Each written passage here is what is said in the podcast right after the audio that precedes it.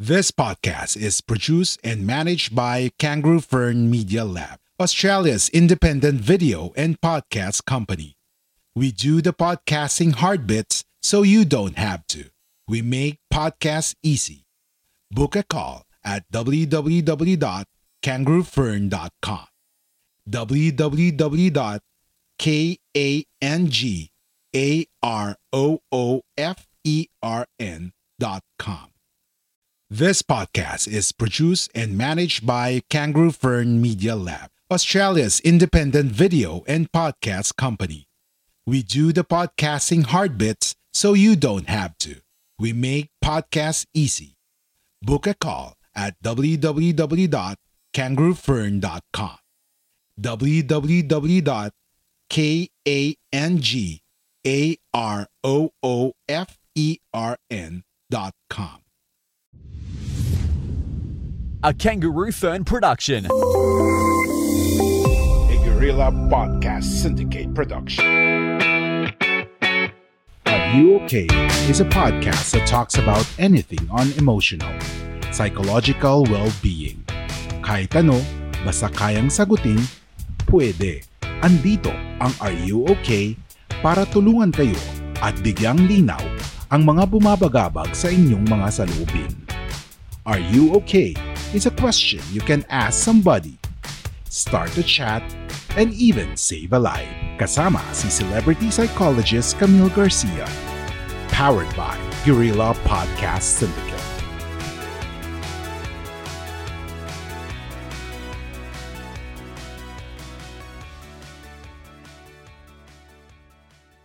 Hello, onliners! This is episode 6. Are you okay? Well, first and foremost, siguro ang dapat yung gawin to subscribe, like, and share itong podcast na to. At the same time, I would like again to thank Gorilla Podcast Syndicate for this opportunity that they have given to me. So, ano ba ang pag-usapan natin ngayon? Ah, pwede natin pag-usapan. Isang uri ng dilemma And this kind of dilemma ay nararanasan ng magulang, ng mga bata, at ng mga teachers. So, this is the dilemma of online learning. Meron ba psychological effect ang online learning among children? Ano ba yung possible adjustment na pwedeng gawin nila for reasons na, syempre, ah, nanibago. At sinasabi nga nila before na there will come a time na magkakaroon ng online learning. And that time is now. So, ano ba yung mga sabihin na natin na nangyayari na talagang makikita mo from social media, sa television, and kahit sa mga kapitbahay, may complaints about online learning and even sa modular learning. Bakit? Dito mo makikita unang-una yung exacerbated disparity between the haves and have-nots ng mga bata. Bakit? Siyempre, pag ikaw hindi ka kompleto yung mga equipment, yung mga information technology na mga gadgets na needed for online learning classes, babagsak ka dun sa tinatawag nating modular learning. So, ano ba ang hirap ng modular learning? Kukunin ni nanay yung mga activities, yung module for the whole week, yung possibility na gagamiting libro, or kung merong libro man, lalo na sa mga private schools, eh, si nanay or the parents are the one responsible para sa ganun matuto yung mga bata dun sa mga modules na represent. So what's difficult pag ang uh, mga magulang will have uh, no knowledge about dun sa mga pinag mga areas uh, na specific, specified dun sa mga subjects na yun. Another thing, we have eight subjects sa public school, napansin ko na talagang yung first week, merong diagnostic exam. And itong diagnostic exam na to, syempre bawal gumamit ng books and definitely ang parents naka-guide lang. Hindi pa pwede na sila yung sumagot ng mga katanungan dun sa diagnostic test. Unfortunately, dahil napaka-limited ang time na binibigay for online learning, usually sa mga elementary students is one and a half hours sa public school, you have to finish yung mga test na binigay, yung for the two subjects. Besides the fact na ikaw na yung mag-check ng papel mo, tapos isasabit mo, kukunan mo yung picture ng exam na ginawa mo. Like what you hear so far? Make sure you never miss an episode by clicking on the subscribe button now. This podcast is possible by listeners like you. Thank you for your support. Now back to the show. So, anong nagiging problema? One, if there is poor communication dahil poor ang Wi-Fi services at internet services. Yung Wi-Fi, kumbaga sana talagang it makes the decoding ng messages ng teacher so garbled to the point na naghahang at the same time, hindi mo talaga maintindihan kung totoong merong sinabi ba si teacher o talagang napapaulit-ulit lang na ganon. So, ano mangyayari sa mga bata? Siyempre, magrereklamo yan. Pwede magkaroon ng tantrum. Sasabihin, ayaw ko na mag-aral kasi ganyan lang yung nangyayari. It will be so difficult for me to understand. Sa teacher nga, ganun yung nangyayari sa pagsasalita niya eh. Pangalawa, yun na yung possibility na pwedeng mag-umpisa na nagkakaroon ng anxiety ang isang bata. Exhausted siya dahil sa mga assignments at saka yung mga uh, sobrang dami ng babasahin for the whole period ng one week tapos isasabit by Friday lahat ng mga activities na yon they might have yung tinatawag nating burnout syndrome para sa mga bata. Noon, sasabihin natin, ang burnout syndrome nangyayari lang dun sa mga taong may trabaho at napapagod na and they feel so exhausted dahil kasi parang nagiging routine, paulit-ulit, and then they are expected na talagang sobrang daming gagawin. And then possibility na yung nangyari sa bata na sa sobrang daming gagawin, sa sobrang dami na to the point na talagang hindi na nila malaman kung anong unahin. Besides the fact na may assignment, merong test na palaging may quizzes na uh, dapat pagandaan, may mga readings, at the same time, kinakailangan lahat ng activities sa modules tatapusin and to be submitted every Friday what makes a child na talagang yung dati nasanay sila na merong lecture, ang assignment pa konti-konti lang, pero dahil ngayon naghahabol, hirap na hirap ang mga bata. Dahil ano to, sa sobrang laki nung um, time na hindi sila talagang sabihin na natin nag-aaral, tapos nabigla sila sa online classes, there is this tendency na talagang yung motivation and drive nila eh medyo bumaba dahil kasi hindi nila kaagad inaasahan yung mga possible side effects or yung negative effects ng online learning. Unlike noon na nagkaroon tayo ng TV since 1950s, the negative effects of too much TV or sobrang pag-watch ng mga violence sa TV, ganun, alam na natin kung ano yung epekto. And alam natin kung paano ang gagawin para sa ganon, hindi natin maranasan yung mga negative effects. But on online learning, sa napansin nyo, since bago ito, ngayon pa lang nag-uumpisa isa-isa yung mga possible negative effects ito. At ngayon pa lang din natin binibigyan ng mga possible solutions dito sa mga changes na nangyayari. So, mga magulang, alam ko rin na sa online learning is something new sa mga parents and they are directly involved sa edukasyon ng mga bata lalo na kung yung mga kinder hanggang sa elementary.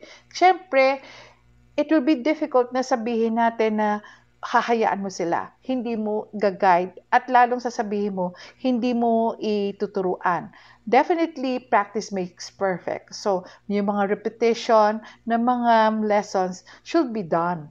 And that makes parents are more prone to burnout. So, kung may burnout ang mga bata, what more na yung mga magulang ay nagkakaroon din ng burnout. And definitely, ano na mangyayari dito? They have to spend more time to their children even though it's the start of the classes, yun yung mahirap eh. Kasi start of the classes and then some parents, dito pa lang yung nag-start yung mag-work. Dahil kasi tapos na yung talagang uh, super lockdown. Dahil kasi uh, uh, modified um, quarantine na lang yung nangyayari. So, it yung it will be nice na talagang makapasok na rin sa trabaho si parent. Kaso, eto na eh, start din ng klase. So what happens now is the fact na pwedeng si, si parent, eh gagawa siya ng paraan na sagutan na natin ngayon. Sagutan na yung mga dapat na sa uh, sabihin nila eh ipapasagot sa iyo ng teacher bukas. So nagmamadali ka pero doon mo nabibisto bilang isang teacher na lalo na na nagsusulat kayo ng ganun. Nasa number 4 question pa lang kayo biglang may sisigaw na, "Ma'am, tapos na po ako sa subject na ganito." De si teacher, alam na niya kung bakit natapos ka agad. Alam niya na maaaring naturuan na ni parent para sa ganun, eh prepared na yung mga sagot for this possible lesson sa araw na to. So you want to start a podcast or perhaps you've already started one, but you're still unclear on how you can actually make this podcasting work. No worries. That's why we're here for you. We are Guerrilla Podcast Syndicate powered by Kangaroo Fern Media Lab. Join our network. Contact us at info at kangaroofern.com because we're stronger together. What kind of values eh ngayong ini-inculcate niya sa mga bata sa ganong pinapangunahan nyo yung supposed to be lesson ng teacher? Okay? So, there is more time uh, that we have to make it a point to understand not only to comprehend the lessons as well as difficulty in being a techie parent happens to the point na hindi mo maintindihan. Pag set up pa lang ng Google Classroom or kung anumang klaseng meeting meron yung teacher at saka yung student tapos humihingi ng tulong sa iyo yung iyong anak hindi mo magawa yun pa lang. So, susuko ka na ba bilang isang magulang?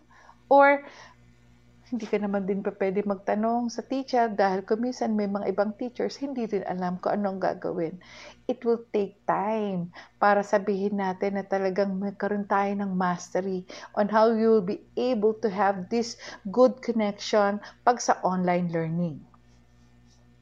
There's a time na ang mga teachers Remember, naumpisa natin sa mga bata, parents. Ngayon, teachers naman, na talagang, alam nyo, they are our unsung heroes for reason na talagang they spend more time learning the lesson on how they will be able to do it on an online basis they should be able to make the lesson interesting at the same time maging resourceful, maging creative para sa ganun maintindihan ng mga bata kung ano man yung leksyon for today.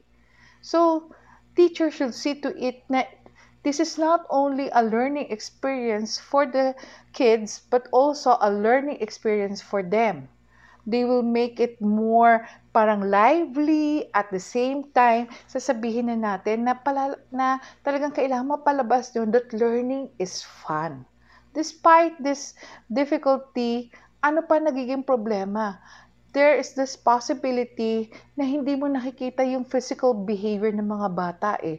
So, teachers can be more observant and try their best not to be that judgmental so that yung conduct ng mga bata can more or less eh, magbigyan nyo ng, or matuunan natin ng tamang pansin. You can modify the activities as a teacher. Modules presented when difficulty can be observed in the students, eh magagawa nyo ng paraan. So talagang at this point, sobra ang trabaho ng mga teachers.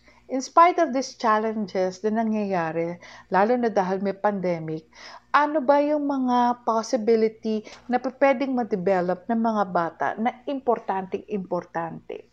One, I believe because of the online learning classes, dahil ang mga bata mabilis maka-absorb yan eh. Pag sa mga videos o kaya sa audio, uh, visual aids na pinapakita, there is this possibility na ma-enhance yung kanilang listening skills. At importante yun because you just don't hear the lesson. You have to listen for you to be able to observe, observe at the same time, eh, absorb kung ano man yung ini-impart na impormasyon ng mga teachers. At the same time, ano ang nangyayari? Yung attention and concentration span ng mga bata eh medyo gumaganda because nagkakaroon sila ng focus. Because the attention, syempre, dun lang sa gadget, sa mga kung may cellphone lang, kahit ganun kaliit, concentrated. Not unless na merong dumadaan-daan dyan sa harapan mo. Siyempre, doon talaga nasasabihin natin na didistract. But, trying their best to be able to really concentrate and be a diligent um, student sa panahon ngayon, uh, talagang ma-enhance yung skill na yan. Ano pa? ang mapapansin natin dito sa online learning. Ah, I know for a fact na talagang dito kinakailangan walang pwedeng sabihin na absent. Walang pwedeng sabihin na late ako. Bakit ka malilate? Nasa bahay ka lang. We are Independent Podcast Network. We are Guerrilla Podcast Syndicate. Would you like to hear your brand while supporting quality podcast? Contact us now at advertise at guerrillapodcastsyndicate.com. Bakit ka mag-absent? Kahit na sinisipon ka, inuubo ka o may lagnat ka, pwede ka naman nandun sa uh, kwarto mo at pinakikinggan mo kung ano yung lesson. More so, ano ang dapat hindi ka pa pwede magsabi na teacher, may bagyo ngayon. Signal number one or signal number two, walang klase. Kasi nasa loob ka lang ng bahay nyo. So probably what you can expect is the fact na merong mga holidays na ino-observe, dun lang talagang sasabihin natin no classes. And definitely pag weekend because you have time to um to spend para sa mga assignments, and probably bonding time during mga meals with your family. So as you can see, uh, being involved as a parent dito sa online learning, um, nagkakaroon ng pagkakataon na you strengthen the the bond between parents and children. It might be also a challenge to parents when it comes to time management. Kasi Siyempre, habang naka-online classes ang mga bata, nakatutok ka rin doon, lalo na, eh, it will really consume a lot of your time. Lalo na kung uh, nasa bahay ka lang, some of the chores na talagang kinakailangan mong gawin, eh medyo madidelay. So definitely, time management is of essence. Um, you have to monitor also your children's um, activities to lessen the problem of yung possible cyberbullying. Siyempre, walang physical bullying ngayon. Pero yung possibility of magkaroon ng cyberbullying, it might happen. And helping children means to assist and guide them with their lessons and not to answer the assignments to get good grades. Remember, ang nag-aaral po yung mga bata. Ang binibigyan ng grade po yung mga bata. Hindi po kayo kasali dun sa pagtaas ng grade na sasabihin nyo kayo ang sumagot. Kaya tumataas ang grade ng inyong mga anak dahil tinutulungan nyo siya at inaasistihan. Kung lalo na sabihin natin may mga katanungan na hindi kayang sagutin ng mga bata. So, ano na ngayon ang mangyayari? Dahil kasi sabihin na natin, ang teacher, kinakailangan ngayon sobrang matatag, sobrang pasensyosa, sobrang lahat ng possible, uh, sabihin na natin, good traits, eh kailangang magawa ng teacher dito sa new normal way of schooling. Ano ba ang pwedeng gawin? Importanteng importante ang teacher should be creative and resourceful lalo pa to make the learning of the students is something na talagang exciting, something na talagang magiging masaya, and something na talagang merong papasok na impormasyon sa kanila. More so, it will also be a way para yung mga the board the board pupils, yung mga uninvolved students at mga walang interes sa pag-aaral ay magkaroon ng interes. This dilemma can really happen sa online learning. Dahil kasi, lalo na kung nakikita si teacher ay nakaupo lang, naka-slouch na ganyan, tapos nagsasabi kung ano lang yung gagawin.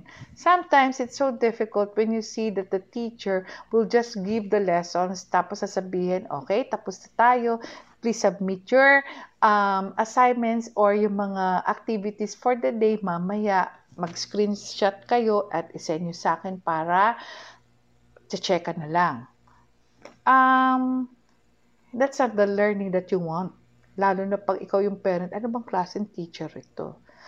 Ako natutuwa ako and I salute all teachers na gumagawa ng paraan to make their classes as effective as possible by being so creative, so resourceful, at merong bude-bodegang pasensya. Ano na ngayon ang susunod na dilema? The possibility na pag bumalik na sila sa face-to-face classes. Bakit? Kasi going back na meron na nga tayong struggles sa online classes, tapos biglang pupunta na ngayon sa face-to-face classes, ano yung pwedeng maging dilemma ng mga bata? One, yung possibility na social skills na underdeveloped, eh, mahihirapan talagang mag-communicate face-to-face. Kasi iba na eh. Pag meron talagang uh, nakikita na totoong kaharap mo na classmate mo. Pangalawa, uh, dahil kasi nagkaroon sila ng pagkakataon na makilala sila via online, they keep on comparing, ba't ganun? Nung sa online classes, ganito. Pero pag ganito, ganyan pala yung ugali nitong classmate natin, ganito. And definitely, going back to face-to-face classes, I'm pretty sure there's going to be a 2.0 version of separation anxiety. Mas matindi. Dahil kasi ang, ang tagal-tagal eh, na walang nakakitang eskwelahan, walang nakikitang uh, present the teacher. This time, kaharap si teacher with the protocols and everything na pagbabago in terms of sa pag-aaral muli. I doubt it very much kung hindi maapektuhan ng mga bata para sabihin ng ganito na ang tagal kong na nasa loob ng bahay, napunta ngayon ako sa eskwelahan. Siyempre, this possible uh, sense of freedom, walang gagawin niya kundi maglaro sa mga, sa mga classmate. Ito na ang dilema ni teacher kung paano yan sasawayin. Ito na rin ang dilema ni teacher dahil kasi ang iisipin nila, nako, online classes na, I have to be agile at the same time try my best to make it a point from uh, to move na talagang with much energy, with much uh, possibility na kayang-kaya nila yung mga ginagawa. Kasi sa online classes, si teacher, nakaupo lang. Hindi ko pa, wala pa ako nakikitang teacher na talagang tumatayo. Dahil kasi pag, uh, kung ang ginagamit mo cellphone o tablet, baka masyadong maliit yung frame, eh kalahati lang yung makikita mo. So, nakikita ko most of the teachers nakasandig sa kanilang mga upuan. But this time, since uh, face-to-face classes, talagang they have to move to and fro uh, to from one place to another going to one class to another. So talagang si teacher eh dapat eh prepared dito sa possible energy na kinakailangan for the day ano naman ngayon ang problema ng mga magulang pag face-to-face classes na, syempre, financially, you're supposed to make it a point na you're financially equipped. Bakit? Syempre, gastos sa baon, gastos sa pagkain, sa allowance, kung mag-tutor, o kaya naman kung sakasakali, eh, mag school bus, lahat yan. Lahat yan, eh, pag-iisipan ni magulang uh, pagbili ng mga school supplies, tapos yung mga possibility na may mga projects na aasahan. I remember for a fact na ang mga teachers, ang mga bata ngayon, merong sense of resiliency pagdating sa pag-a-adapt sa mga new normal na to. And I know that Filipinos are known for our resiliency. But what might be a problem is yung magkaroon ng PTSD or yung tinatawag nating post-traumatic stress disorder when you will uh, develop a high level of, of anxiety and stress after experiencing teaching without face-to-face students. And then here you are, meron ka ng pupils roaming around the grounds. Tapos nandun yung fear mo na syempre coming from different places, magkakaroon ng yung possibility na magka-COVID ka bilang isang teacher and making sure na lahat ng possible uh, protocols ay magawa ng mga bata and yet makikita mo kung ano na talaga yung mga behavior ng mga pasaway, yung behavior ng mga inattentive at yung mga talagang mga kimi ng mga estudyante. But we must always assure ourselves of protecting our physical and mental health. As always, we can endure the, draw, the drawback of online learning and facing the new normal in face-to-face classes. Tandaan natin na everyday is a learning experience. Ang buong mundo ay isang malaking pag-aaral sa araw-araw. So, wag nating iisipin na kahit na online classes ay talagang iisipin natin sumobra pa sa pag-aaral. Nag-a-adapt tayo. Magaling tayo mag-adapt. So bago po ako matapos, ayoko naman din pong maubusan ako ng mga topics. So if you have the chance na mag-comment kung ano pong topic ang gusto nyong i-discuss ko or kung meron po kayong naiisip na uh, sabihin na natin mga possible problems na pwede kong bigyan ng hopefully uh, konting uh, assistance and guidance and possible opinion dun sa mga problema nyo. Try your best to do uh, and write your comments. Hanggang dito na lang po. Bye-bye. Thank you for listening. Make sure to visit our website at www.gorillapodcastsyndicate.com where you can subscribe to the show in Apple Podcasts, Google Podcasts, Spotify, Stitcher, or via RSS, so you'll never miss a show. While you're at it, if you found value in this show, rate and review this podcast and share it with your friends. You can also join the conversation with Gorillas RV on Facebook, Twitter, and Instagram. Please consider on making a donation to help us keep making the podcast you love. If you have any questions, feel free to reach out to us. A Gorilla Podcast Syndicate production. We are Independent Podcast Network. We are Gorilla Podcast Syndicate. Would you like to hear your brand while supporting quality podcasts? Contact us now at advertise at gorillapodcastsyndicate.com.